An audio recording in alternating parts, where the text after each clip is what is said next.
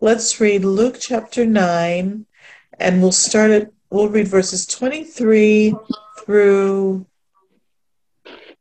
25. And he said to them all, "If any man will come after me, let him deny himself and take up his cross daily and follow me. For whosoever will save his life shall lose it, but whosoever will lose his life for my sake, the same shall save it.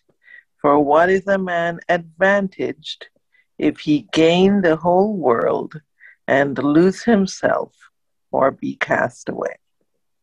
Yes, and in Matthew chapter 16, verse 26, that last verse, it says, "For what is a man profited if he shall gain the whole world and lose his own soul? Or what shall a man give in exchange for his soul?" So if we try to save our life, our way of doing things, we're going to lose it. But if we lay down our way of doing things in favor of taking his way of doing things, we'll find life. We'll receive life. We'll have life. But in order for this to happen, he says, "If any man come after me, let him deny himself and take up his cross," Luke says, "daily, and follow me." And I want to point this out. I heard this from my teacher last week. He says, you know, to deny yourself does not mean to deprive yourself. You might be depriving your flesh of what it wants to do, but you're not depriving yourself because you're receiving the better thing. You're denying your flesh what it wants, and you're receiving the better things from God. God, your pleasure is my pleasure. Your appetite is my appetite. Your displeasure is my displeasure. Whatever you don't want me to have, I don't want me to have. But keeping it real, the appetite is still there. We still want this thing, that thing, the other thing.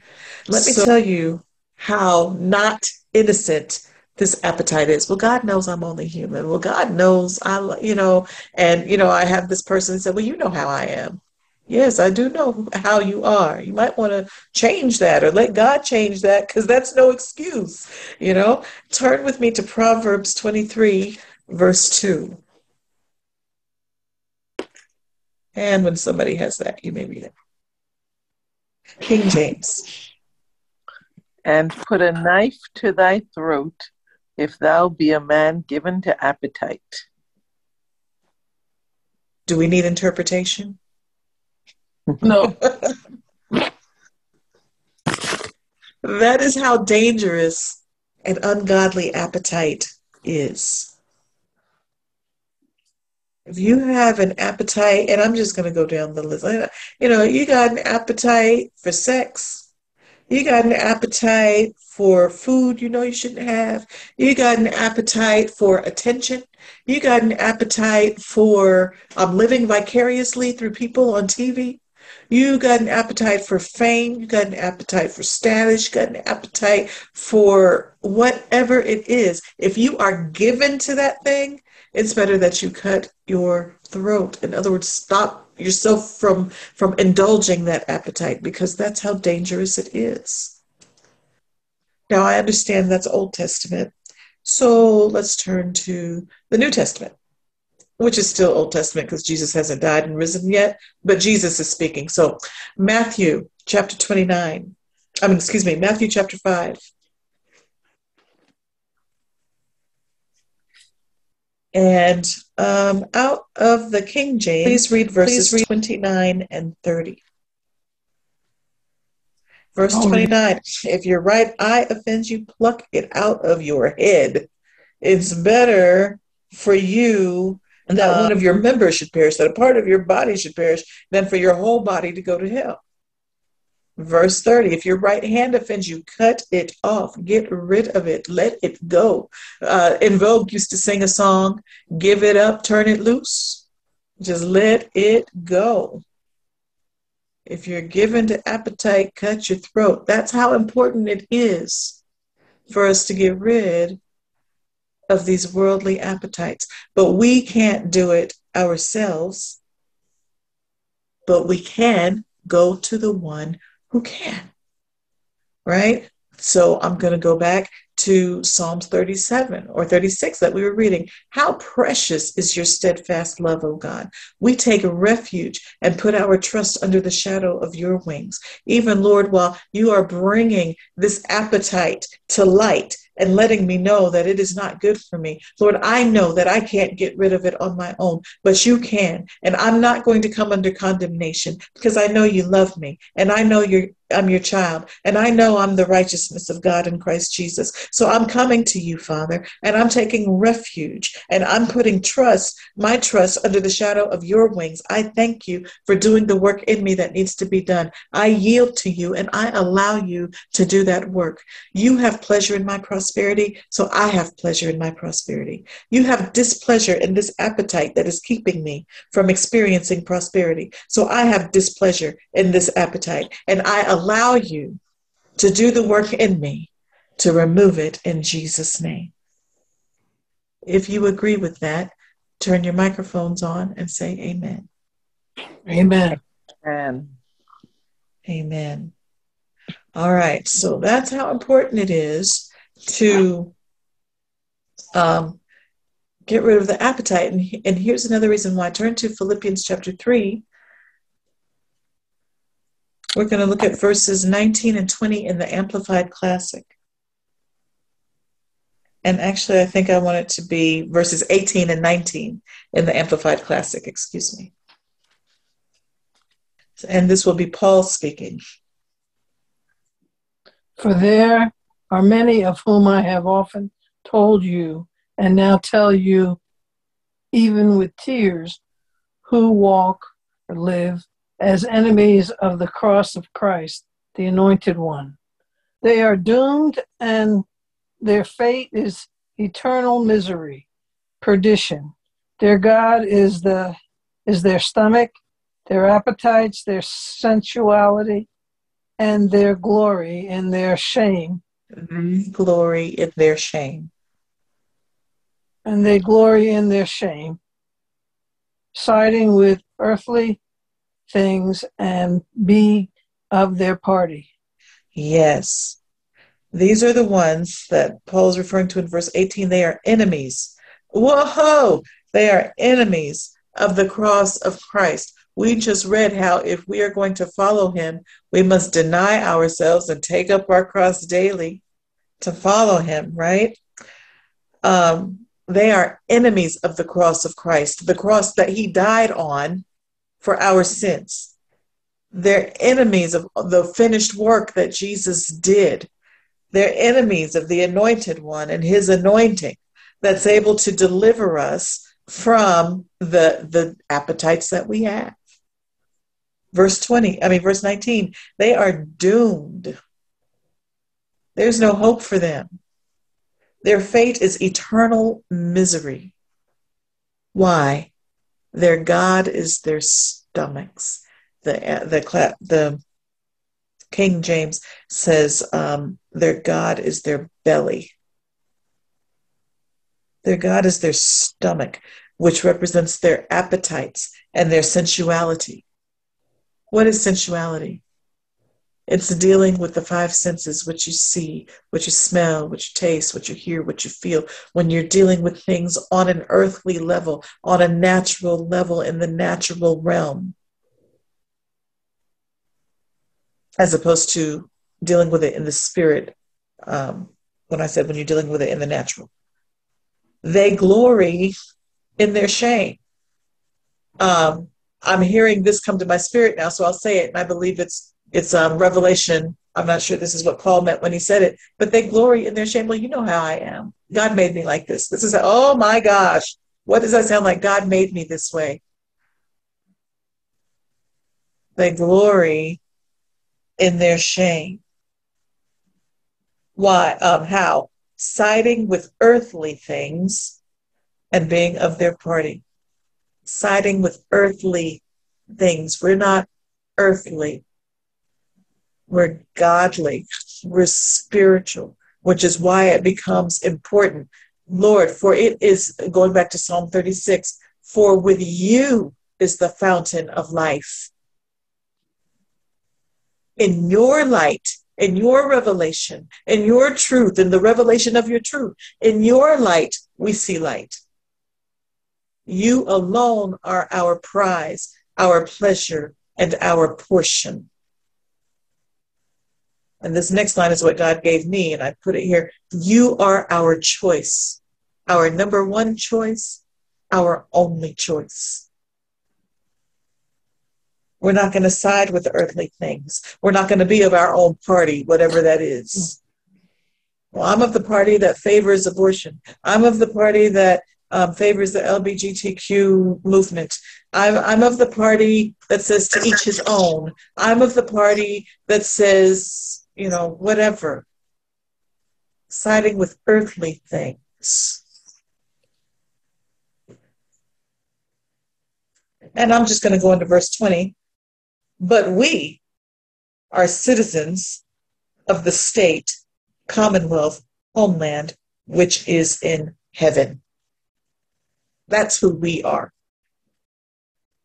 That's who we are. And so again, in Psalm 36, oh, continue your loving kindness to us who know you, to us who are of the state, the commonwealth, the homeland of heaven. Continue the manifestation of your righteousness, your salvation, your way of life to the upright in heart, to those who are pleasing to you, to those who are right, to those who are agreeable to you. Amen. So these people here, we're talking about their God is their belly. Their God is their appetite. Their God is their sensuality, what they can access and maneuver and navigate in this natural realm, not doing things God's way. We don't want to be like that.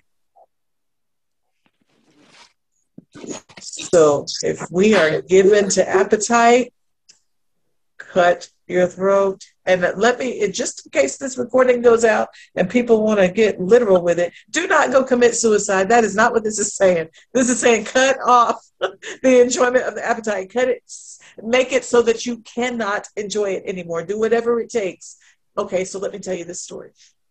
Back in the day, I used to smoke. And I enjoyed having a honey bun and a cigarette. A honey bun, a Mountain Dew, and a cigarette. That's right. Oh, my goodness. Yes, a honey bun, a Mountain Dew, and a cigarette. Also, I like to have a cup of coffee with a cigarette. So when the Lord delivered me from smoking, guess what else went? God delivered me from smoking. I'm so grateful. But I have to cooperate with him.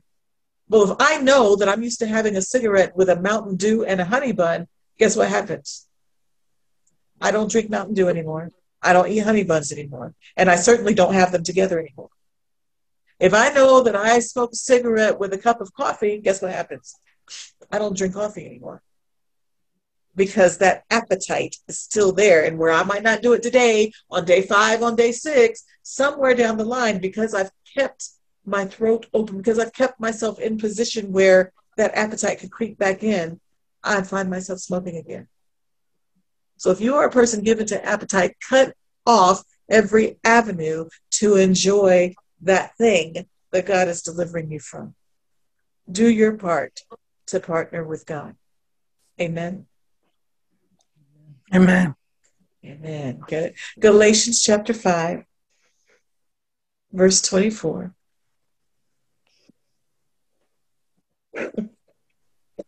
Actually, I want that to be verses 24 and 25.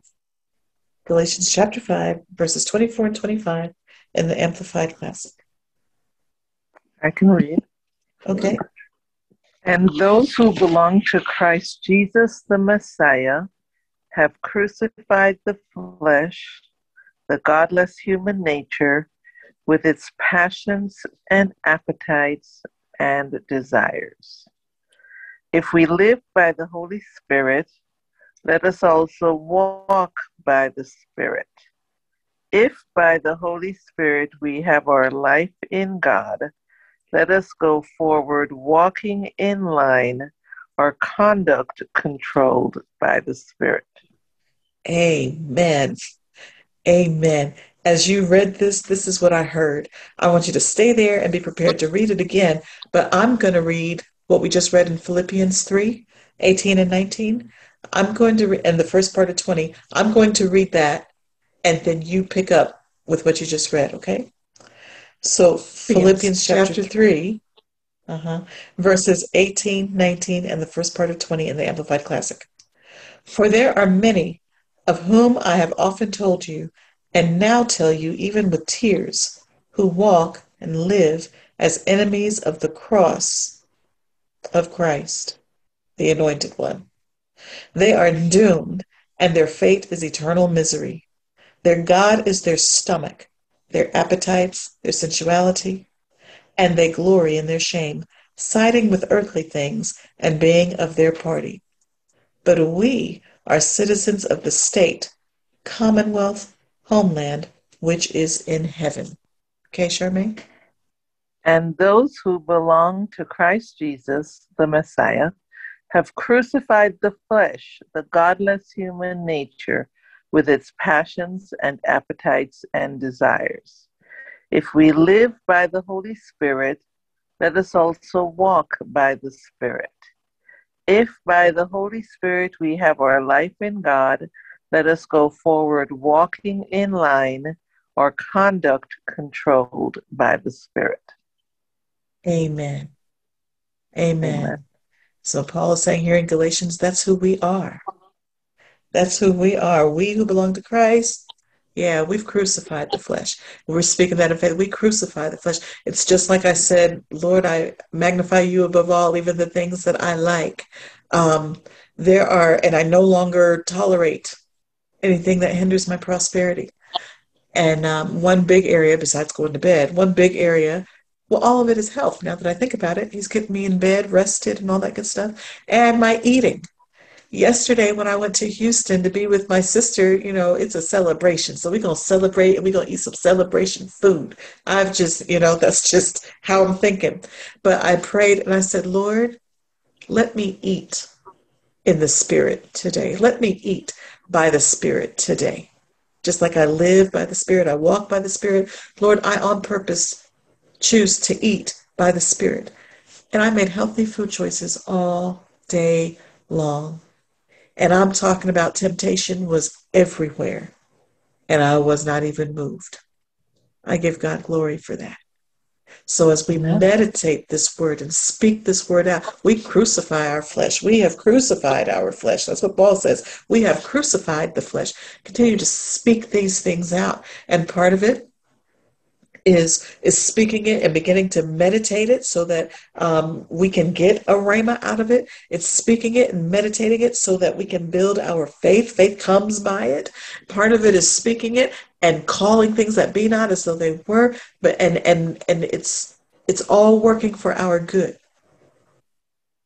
We don't have to, what does the song say? You don't have to wait till the battle's over to shout now.